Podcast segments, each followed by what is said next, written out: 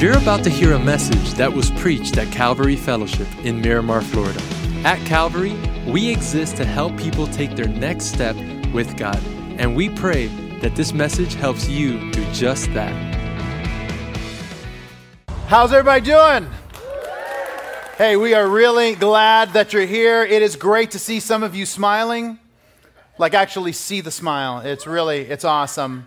I'm sure some of you are really enjoying being able to breathe, which that helps too. And uh, not having your glasses fog up and all that. Those are weird problems. So, uh, my wife and I have been married for 24 years now. And uh, it is a testament to my wife's long suffering. And, and generally speaking, we tend to agree most of the time. And I know that's not the case for a lot of people, but we tend to agree most of the time. But uh, a couple of years ago, we were out of town. We were on vacation with our family. We had just gotten back into, gotten back home. And then, you know, you get home, you unload the suit. We're one of these people that it's like right when we get home, we unload the suitcases, we throw stuff in the laundry, and then we were getting our kids ready for bed and all of that. And then as we were changing out laundry, anyway, we go to lay down that night and we are wiped out.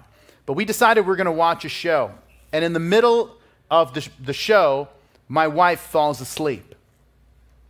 But she woke up, but I kept watching even though she had fallen asleep.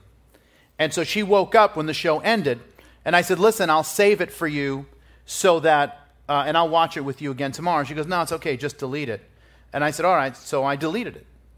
So the next morning, uh, we're up making coffee, and I mentioned to her the show. And I'm like, Man, it was really good. And she's like, Oh, well, that's great. I look forward to watching it tonight. I'm like, Hold on. You told me to delete the show last night. She said, Yeah, but I, I, was half asleep, and I knew you wouldn't listen to me if I'm saying stuff when I'm half asleep. And I'm like, Carrie, this is an interesting thing. It, it, it, I thought you were serious, so I deleted it. And she said, Well, why would you delete it? I was not in the mental state to make that kind of decision. And I said, Carrie, this is very difficult for me because sometimes you ask me to do things and you want me to do them. And then other times I'm understanding that you're asking me to do things and you don't want me to carry out your wishes. How am I supposed to know which applies when? And she says, How about you don't ask me what my wishes are when I'm half asleep? And you want to know what the best part of this whole thing is? Is that that night I turn on the TV, I forgot to delete it. and now, you know that people disagree? And if you didn't know that, welcome to earth. All right? People disagree. People that love each other disagree. And, but we have gotten to a place in our culture where it's impossible to disagree. In fact, we've gotten to a place in our culture where you can agree with someone on 99% of issues, but that 1% is the reason why you must be destroyed. And, and you know, and, and this is the problem. Once again, what the culture does, the culture does. And I'm not here to speak to that. But when the cancel culture of our culture starts creeping into the church, that's when we have a problem. And one of the things that I, if I can use the word, uh, of all the things I disdain about our culture today, I think this whole canceling thing might be the th- thing that tops the list. I don't think there's anything more anti Christian than calling for the cancellation of a person. Just, let me just tell you that Christians don't cancel people, we walk with people. We don't erase people, we show grace to people. And that's because that's what was done for us. And the reason that people call for someone else to be canceled is because, once again, we're living in a time where people have no idea how to disagree. And the reality is, is that sometimes good people disagree. And that doesn't make one person the good guy and the other person the villain. It just could be two good, good people, but they just disagree. Do you know that there's lots of things that Christians, people who, who sincerely love Jesus, that they can disagree on? You know that you can actually disagree on certain theological issues. And I'm not talking about did Jesus rise from the dead? Is the Bible the Word of God? I'm not talking about that. But you know that there are secondary issues that Christians disagree on. There are people that whom I love. And there are just like some theological issues, like, yeah, we don't kind of see eye to eye on that. And there's not just issues of theology, but there's also issues of methodology where Christians might disagree. So let me, let me give you an example. Is it okay for a Christian to wear a two piece bathing suit? Like that, that's, and it's not because of the bathing suit, is does that violate what the Bible says about modesty? And so some people feel it's okay, some people have other issues on it. I personally wear a one piece, but that's just me. So, but you know, there, there's, there's, uh, there, there's a sect, uh, not a sect, but there's people in, in the capital C church at large that don't believe it's appropriate for women to wear makeup. In fact, when I was in Bible college, I had someone ask that question to uh, a girl asked that question to one of our one of my professors, and I, I, his answer was just so good. She asked him, "Do you think it's okay for women to wear makeup?" And he said, and his answer was just he said, "If the barn needs painting, paint it." And I just thought, like, there it is. There it is. That is the wisdom that I've been paying all this money for. That's it. So, and now, all right, so how about a serious one? Uh, is it okay for Christians to celebrate Halloween? Oh, here, it got quiet now. Okay, good.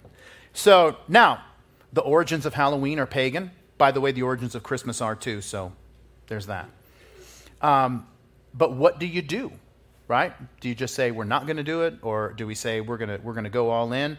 And and so I remember when, um, and once again, the the church that my wife and I came out of was really pretty far on the anti Halloween side. Um, but then we we had three kids, and our all three of our kids over the course of their lives, they had like a hamper in their bedroom, and inside that hamper was full of costumes my kids, and this is the thing that Carrie and I realized early on, is that our kids dress up every day. So to not allow them to dress up on the one day that they're actually going to get some candy out of it felt a little bit like cruel and unusual punishment. And so, and but once again, we have friends that are totally against that, and that's fine. I mean, I'm not like, you know, I'm not like in sales and marketing for Halloween. Um, but I do see it as an opportunity to do ministry. I see it as an opportunity to get to know my neighbors a little better because that's the only time my neighbors are, you know, going to knock on everybody's door. And, uh, and, and I, I, I, do tease my friends who are totally anti, and I'm like, I know, you, what you guys are doing is really incredible. The, um, when, when, you, when people come to your door and you turn out the lights and you hide in the laundry room and say, kids, we do this because we love Jesus. Uh, I know, that's just, it's just awesome. And, um, and so I know. It's hard to be friends with me. So, this is why I tell you, you know, but they're still both friends with me. It's weird. Um, and so, but here's the thing. But I, I, one of the things I like about Halloween is that it's a great opportunity to teach your kids about tithing. And um, I encourage parents to play the role of God and just take that first 10%. And then I like to come back and play the role of the IRS and take the next 30% in taxes. So it really works out. Now, but here's the, here's the thing can we disagree and still love each other? Because what marks our maturity as Christians is not our ability to debate, it's our ability to love even those whom we might have disagreement with. And because knowing what we believe is an absolute essential. But nobody is ever going to reach anyone if we all we care about is being right and don't care about them. That's why Jesus famously said, By this all men will know that you're my disciples if you have love for one another. And see, one of the reasons why we have conflict is because we get so bent on being right that we forget the real mark of Christian maturity, which is love. And what happens is, is that when there's disagreement, the mature among us stop demanding their own way and they use moments of disagreement to love the other person and create opportunities for growth. And that is what the Apostle Paul is going to lay out in this section of 1 Corinthians. Now, if you're not aware, several weeks ago now we started a series called A Beautiful Mess. And it is, uh, the reason I call it A Beautiful Mess is because that's really how I look at the church in Corinth, is that it was, it was wonderful in many ways and it was a mess in other ways. But 1 Corinthians is a letter that the Apostle Paul wrote to a church that he had started in Corinth. He had spent a couple of years there, he had established local leadership, and then he had moved on to another city to plant another church. And what happens is, as he had gone out to then continue to plant churches and reach people with the gospel, there was a woman by the name of Chloe that he was friends with that attended the church at Corinth. She wrote him a letter and said, Paul, what's going on in Corinth is a mess. And she was right. I mean, they was a totally out, things were a mess at the church. They had all kinds of problems. They had division, infighting, people that were suing each other, people that were getting drunk during communion. They had all kinds of weird beliefs going on. It was, it was a disaster. So Paul writes them this letter that we've been studying now for the last couple of months, and he tells them this that a divided world needs a united church. And the way that you have a united church is by having what he calls the mind of Christ. And that is thinking about things the way Jesus thinks about things. And not only that, it's, it's knowing what God wants us to do and speaking in a way that's consistent with the character and nature of God. And so, in the first six chapters of 1 Corinthians, Paul is correcting all the problems that were going on in the church. And then, starting in chapter 7, he says, Now, for the things that you wrote to me about. And he starts answering the questions that the church had written to Paul about because they had some theological questions that they wanted him to answer. And so in chapter 7, and we spent a couple of weeks looking at that, he deals with marriage and singleness and parenting and is what's better being married or single. He deals with all of that and some of the teaching that they had been hearing on that subject. And now in chapter 8 and it's, it's going to spill over into chapter 9 as well he's going to talk to us about how to handle disagreements when godly people disagree. Because what we're going to learn is and this i think is so vital for us especially in the world in which we live today the bigger issue isn't about who's right it's about how do we not just win the argument, but how do we win the relationship ultimately. So we're going to start in chapter 8, in verse 1, and here's what we read. It says, Now concerning things offered to idols, we know that we all have knowledge. Knowledge puffs up, but love edifies. And if anyone thinks that he knows anything, he knows nothing, yet as he ought to know. But if anyone loves God, this one is known by him. Now, if you pause there and give me your attention, when we talk about people disagreeing, we're going to talk about three things in particular. But when there's disagreement, here's the rule number one, point number one, and that is I need to be grounded in love. Grounded in love. So let me set up the conversation for us. There were, because Corinth was a multicultural city, there was all kinds of cultures that were living there, all kinds of beliefs uh, from people all over the world at that time. And that means there were all kinds of temples and shrines in Corinth dedicated to all kinds of gods and idols. And what would happen is, is that people would bring their offerings to those temples. And this was usually some kind of animal sacrifice. And the way that it worked in those temples is that a third of the offering was consumed in honor of the idol. One third of that offering, like the, the, basically the barbecue of that offering, was given back to the person who offered the sacrifice for them to eat. And then the final third was given to the priests in the temple. Now, because there was so much meat that was given, it was impossible for the priests to eat that much meat. So, what they would do is they would go to the market and they would sell that meat back to the market. And that meat, because it had been offered, was sold at a discount. So if you can imagine like eBay for meat, e meat, that's a good business opportunity. And if you start it, I want a percentage of it because I had the idea. Okay, but moving on, now that we're all in agreement to that. So, but so here's what happens is some Christians saw the cheaper meat in the market and said, cheap meat, this must be my lucky day. This gives me an opportunity to be a better steward of what God has entrusted to me. There were other Christians who said, I would never sin by eating anything that was involved in a pagan temple and offered to an idol. And this created some conflict in that church. So, what do you do? I mean, who's right? Now, Paul, in the next section of verses that we're going to read in a moment, he's going to give his explanation. But the first thing that he does is talk about what matters most. And what is that? It's about not winning the argument, but winning the relationship. And so Paul makes a case that it's possible, as, as we see uh, there in the first couple of verses, that knowledge puffs up, that is, makes you arrogant. But, and then he, it's kind of like a, a pun where he says that knowledge puffs up, but love edifies, or literally be translated, love builds up. And so the point is, and what he's, the, the thing that he says is so wise, is that it's possible to be mature in knowledge but immature in love. That you can know a lot of facts, but lack the maturity to know when to say it. Because wisdom isn't just knowing things, wisdom is the correct application of knowledge. And once again, that's why he says that knowledge puffs up, love builds up. And there's a difference between a bubble and a building, right? One has nothing inside, and the other is built on a firm foundation. And so that means that some Christians grow and others just kind of swell. And the other issue is, and this is the, the thing that's so important, is, is that there needs to be, whenever we're having a conversation where there's, hey, I want to share something and it's a harder truth, there needs to be a level of relationship in sharing tougher truths with someone. And this is where I think many Christians miss the boat. You know, over the years, people have, whether, whether written me letters back in a more quaint time uh, when people wrote letters, but now they'll, they'll send me an email and sometimes they will just be brutal in the email and just tell me, like, this is what I don't like about you, and I want to like about your mom, you know, like anything, you know, just like all this stuff, right? And then at the, I, my favorite part, and I do have a favorite part when people write all this, and then at the end they'll sign it in Christ's love and then sign it. And it's like, listen, buddy, there's, this letter had a lot of things, but Christ's love was not one of them. And so but I think I don't know if it, they feel like no, as long as I sign it with that, that's the spirit in which it was written. Like, but here's here's the problem: is that there are two things that need to happen.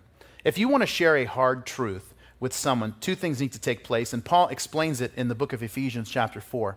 Where he says it here. He says, instead, speaking the truth in love, we will grow to become, in every respect, the mature body of Him who is the head, that is Christ. I want you to understand what he's saying there. That when we speak the truth in love, that's what causes growth and leads to maturity. And I think that is absolutely vital for us to understand. Because one of the toughest things that you will do relationally, eh, in, in any relationship in your life, is speak a difficult truth and, and seek to share it in a loving way. Because it takes patience to do that. You've got to share it at the right moment.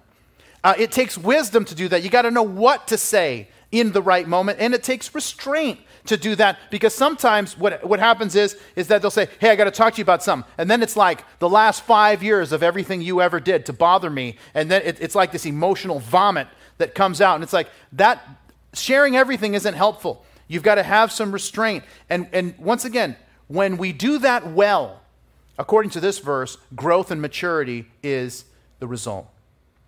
But see, one of the things that I've said is that to be able to do that, there ha- a couple of things have to be true. And, and in your notes, you'll see I wrote this little equation that I've used from time to time.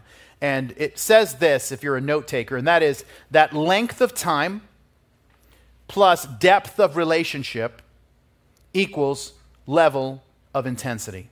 This is always true, and it's true in every relationship in your life that the length of time you know someone, the depth of relationship that you have someone, is the level of intensity that you can have with someone. So, to give you an example, uh, a few years ago, I was uh, walking through a parking lot down like a few miles from here.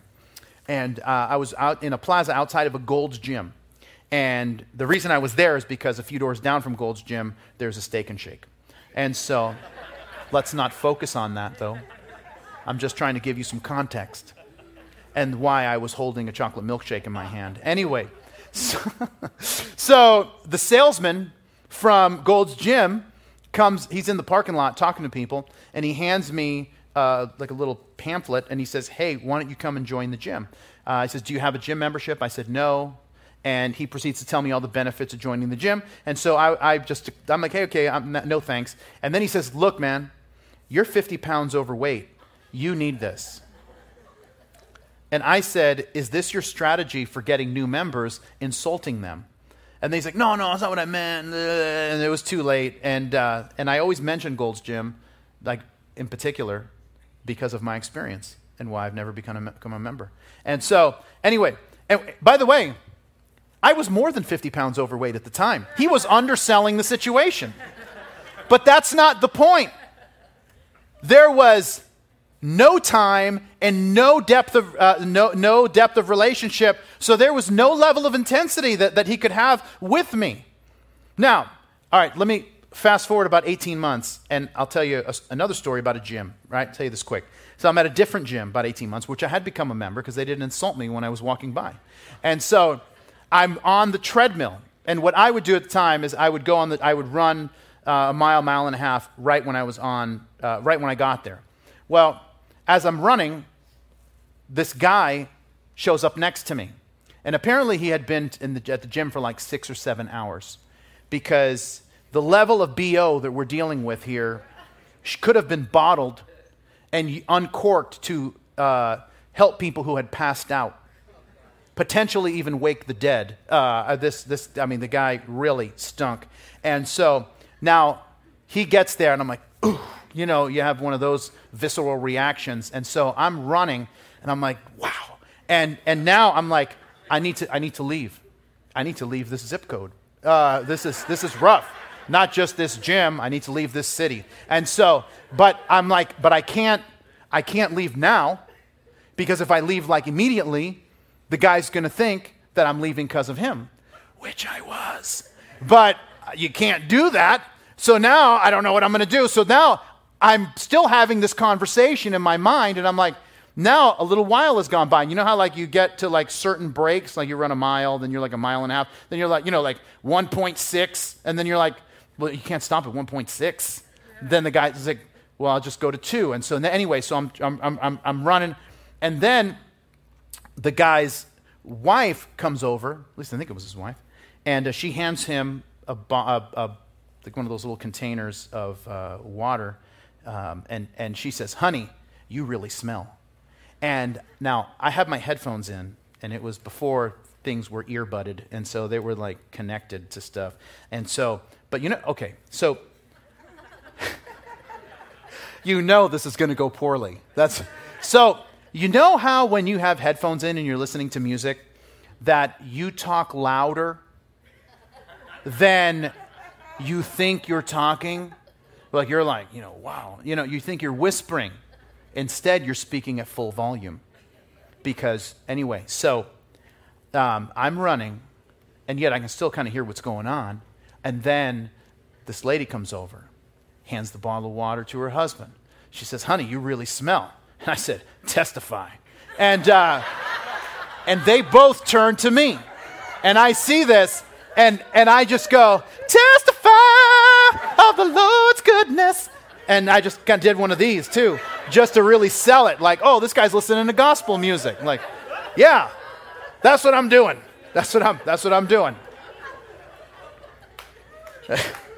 so, now, why could that lady say that? Because there was length of time and depth of relationship, which equals the level of intensity in which you speak. And this is the thing that is so vital because sometimes we say, well, I'm just going to tell the truth with no love. Well, listen, love with, I mean, truth without love is brutality. And then when we're like, well, I just want to be loving. But here's the other problem is that love without truth is hypocrisy. And, and this is why we need these two things. What causes growth is when love and truth are working together. And the closer you are to someone, the lo- and the longer you know them, the deeper the conversations you can have, and the greater the truth you can share. Now, as Paul has laid this out as the groundwork, here's what he says in verse 4. And he gets to the meat of this. He says, Therefore, concerning the eating of things offered to idols, we know that an idol is nothing in the world and that there is no other God but one.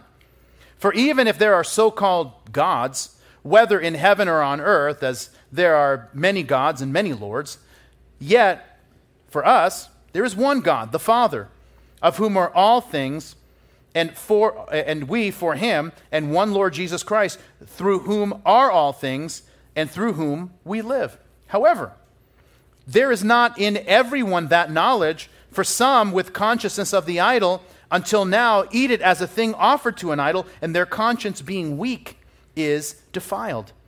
But food does not commend us to God, for neither if we eat are we the better, nor if we do not eat are we the worse. Now, If you pause there and give me your attention, second thing I want to tell you about what happens when people disagree. If I'm number one, I'm going to be grounded in love. The number two, I need to be guided by the Holy Spirit. Now Paul shares his view on the matter that there is no God except our God. Even though culturally there might be things that are considered gods or lords or whatever, the, the reality is is that there is no God except our God. And anything offered to an idol, he's saying, is nothing. However, there are those who Paul calls weak, and that is those who feel guilty when they eat that food. What are they to do? Now, what I, I want to share with you is, is that in another letter that Paul wrote, in a letter, the letter to the Romans, which is one of the more famous letters in the New Testament, Paul deals with the very same issue because Christians in Rome had had the same problem and some had gone to a different extreme. So let me read this to you.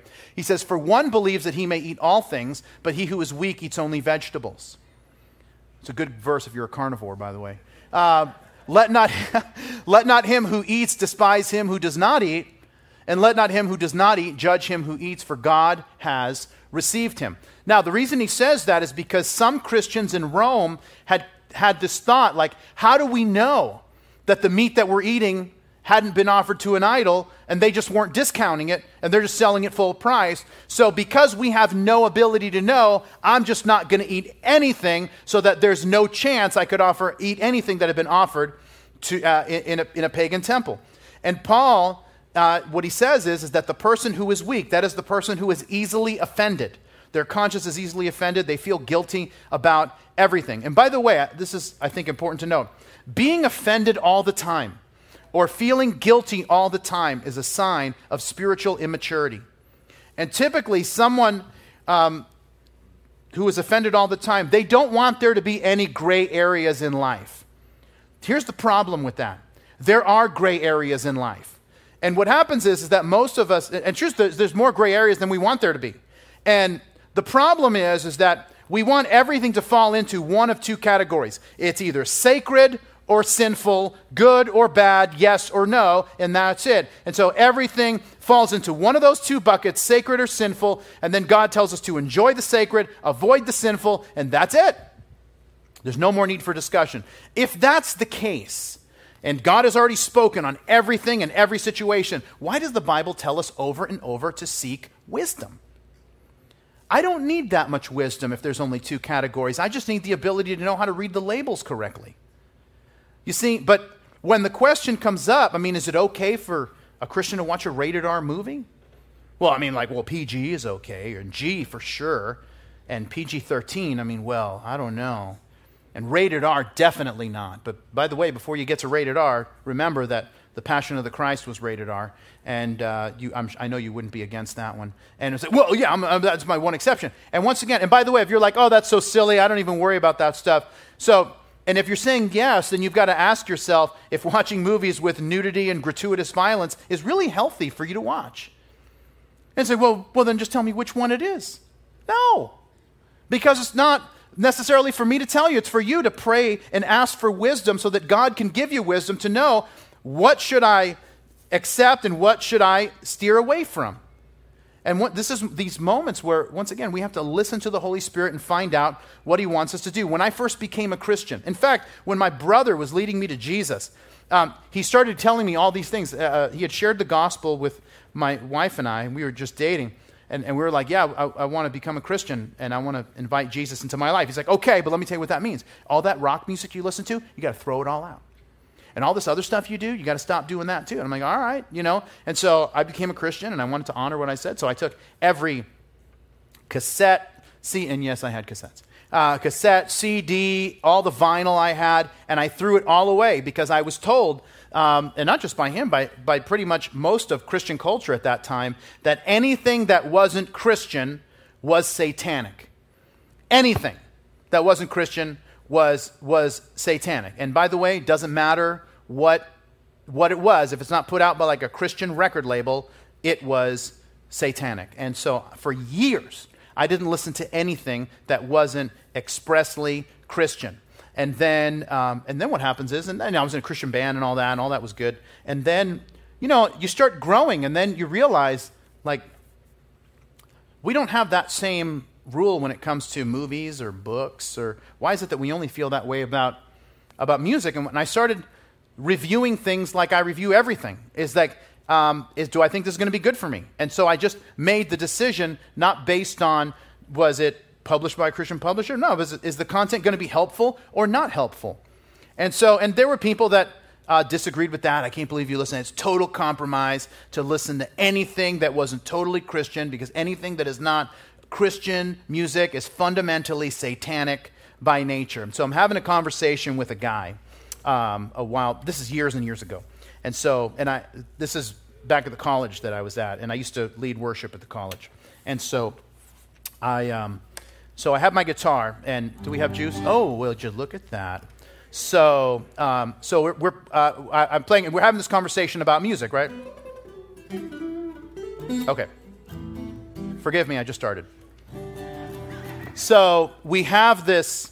We're having this conversation. Anything not Christian is totally satanic. And I said, okay, I'm going to play a song, and I want you to tell me why this song is evil. And, um, and so now, listen, we don't play secular music here, and I know some churches do that, and I think that's weird, but I still love them. I just think it's weird. So, anyway, but I'm going to play you, this will be, I'm going to break my rule, and I'm going to play you a non Christian song, and you're going to tell me why, um, why, it's, why it's evil. Here we go. Okay.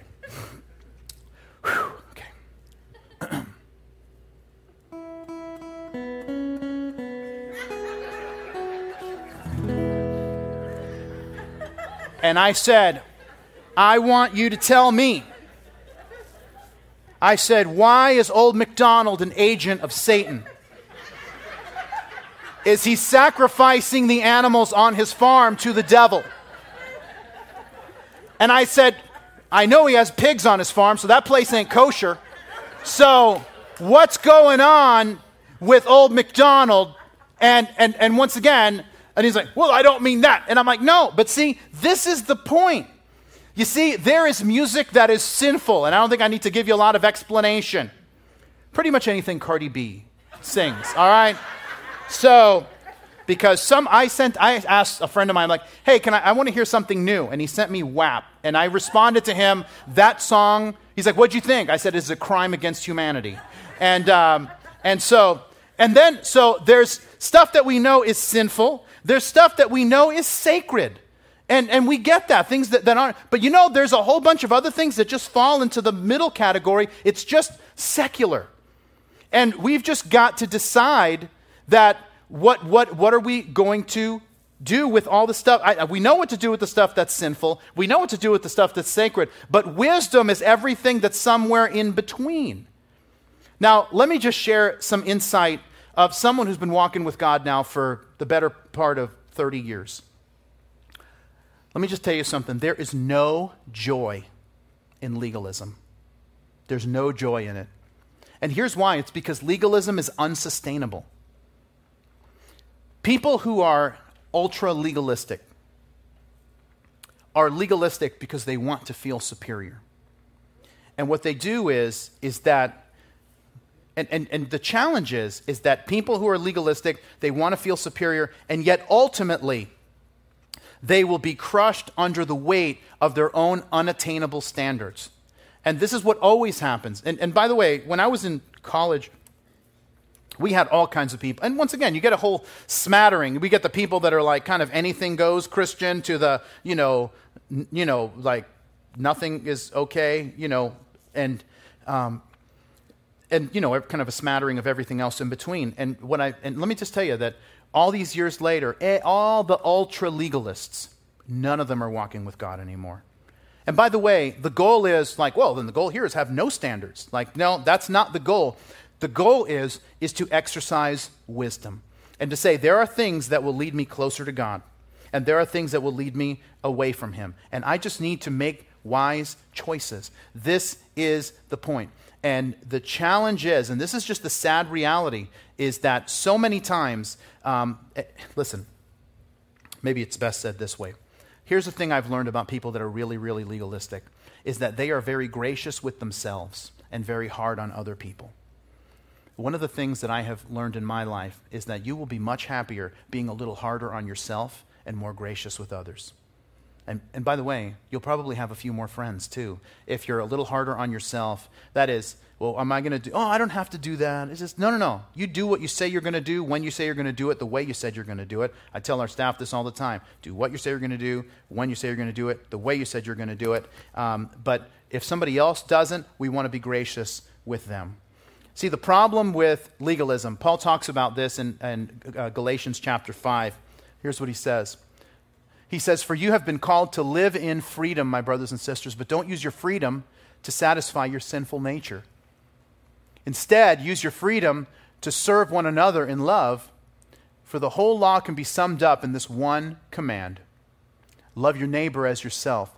But if you are always biting and devouring one another, watch out, beware of destroying one another. And that's where legalism takes people.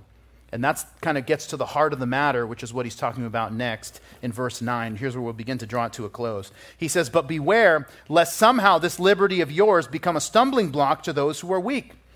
For if anyone sees you who have knowledge eating in an idol's temple, will not the conscience of him who is weak be emboldened to eat the things that are offered to idols? And because of your knowledge, shall the weak brother perish for whom Christ died? But when you thus sin against the brethren, you wound their weak conscience, you sin against Christ. Therefore, if food makes my brother stumble, I will nev- never eat meat again, lest I make my brother stumble. Now, last thing about disagreements, and that is this, if you're a note taker, and that is that I need to be gracious with others. Here's the thing that Paul is saying don't stumble people with your freedom. That's what he says to the person who's more mature. And the challenge to the person who he would consider weak or easily offended here's the question we have to ask Why am I so easily offended?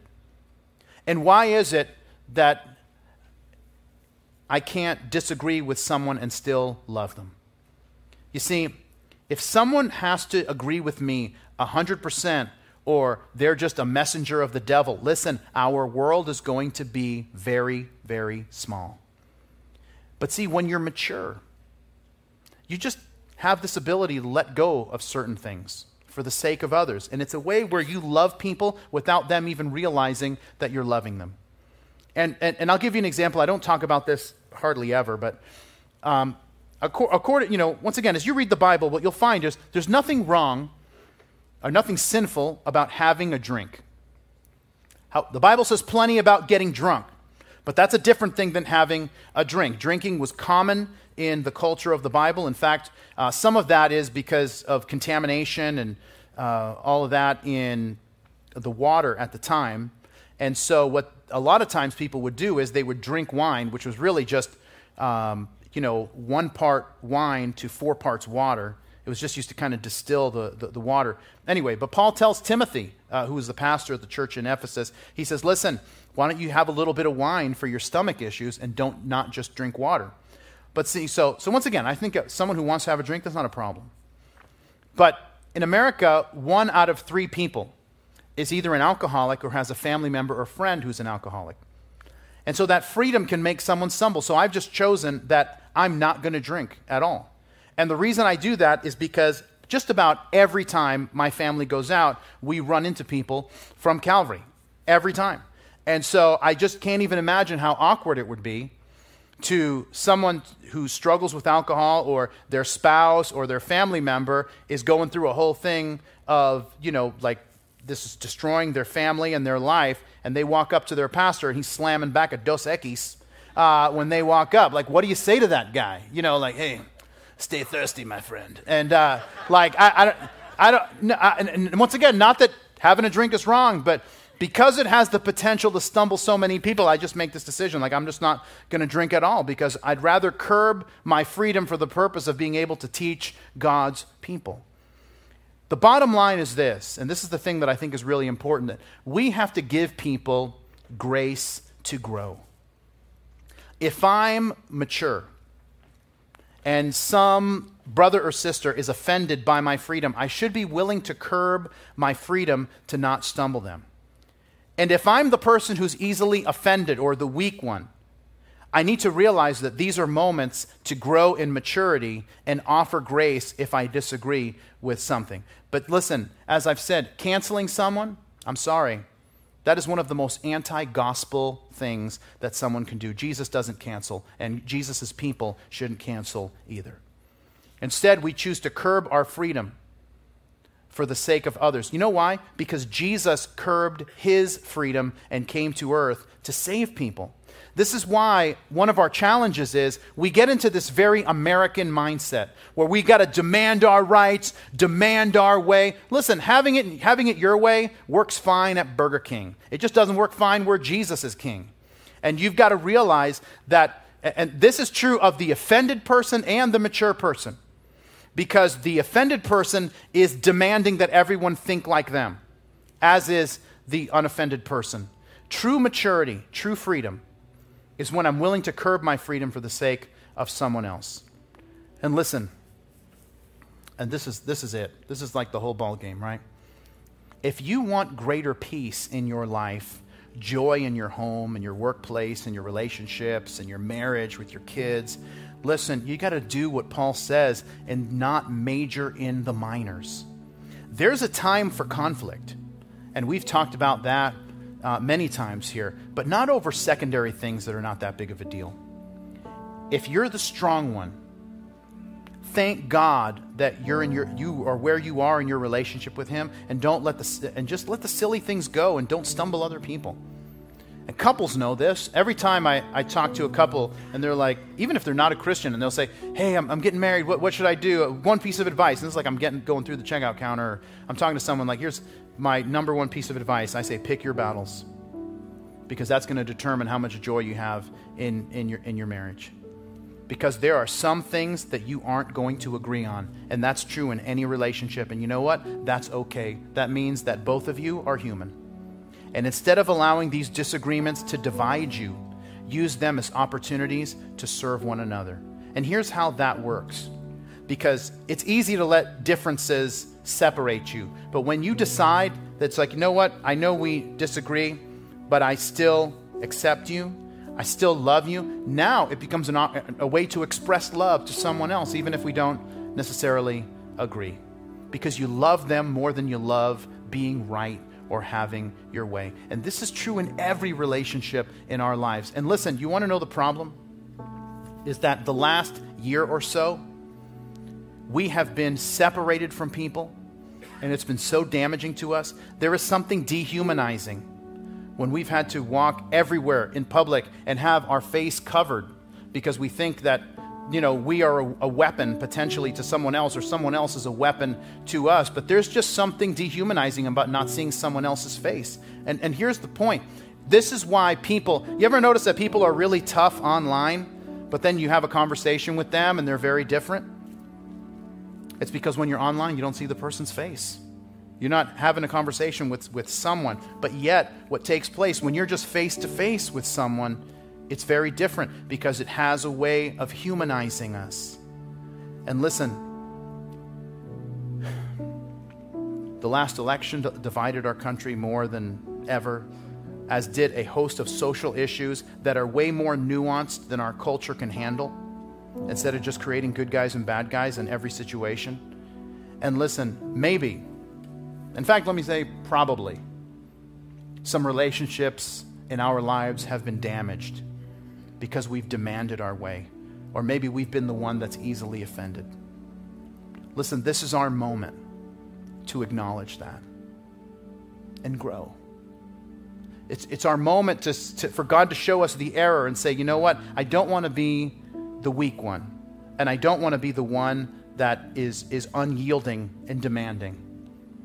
You see, when you really understand, and this is so huge, when you really understand that you're accepted and loved by God, you know, the opinions of others aren't really all as important to you. And that's why the weak person is offended. The weak person's offended because they don't understand how much they miss the mark, but yet God loves them anyway. The free person demands his way because he doesn't realize that the freedom that he feels comes from a Savior who limited his freedom so that we could be accepted by God. And listen, wherever we are in this equation, this is our moment to grow. It's our moment to know Jesus better by deepening our relationship with Him and being gracious to others because, my friends, that is what this world needs now more than ever. Let's pray together. And Lord, we want to thank you. Thank you for this reality that we can be a people who love, we can be a people who are gracious, even on difficult topics. for the purpose of there being growth, maturity, and transformation. So, Lord, I pray that this congregation, this group of believers, that we would be a people of grace and not what our culture does as it tears itself apart. God, we need healers in this world. May we be that. And we prayed in Jesus' name, and everybody said, Amen. Thanks for listening to today's podcast. If today you made a decision to follow Jesus, congratulations. It's one of the best decisions you've ever made. And we as a church want to help you with your next steps. You see, we have a free gift we'd like to give you. And in order for you to receive that gift, all you have to do is visit mycalvary.com forward slash begin. Don't forget to tune in next week for our next podcast. God bless you.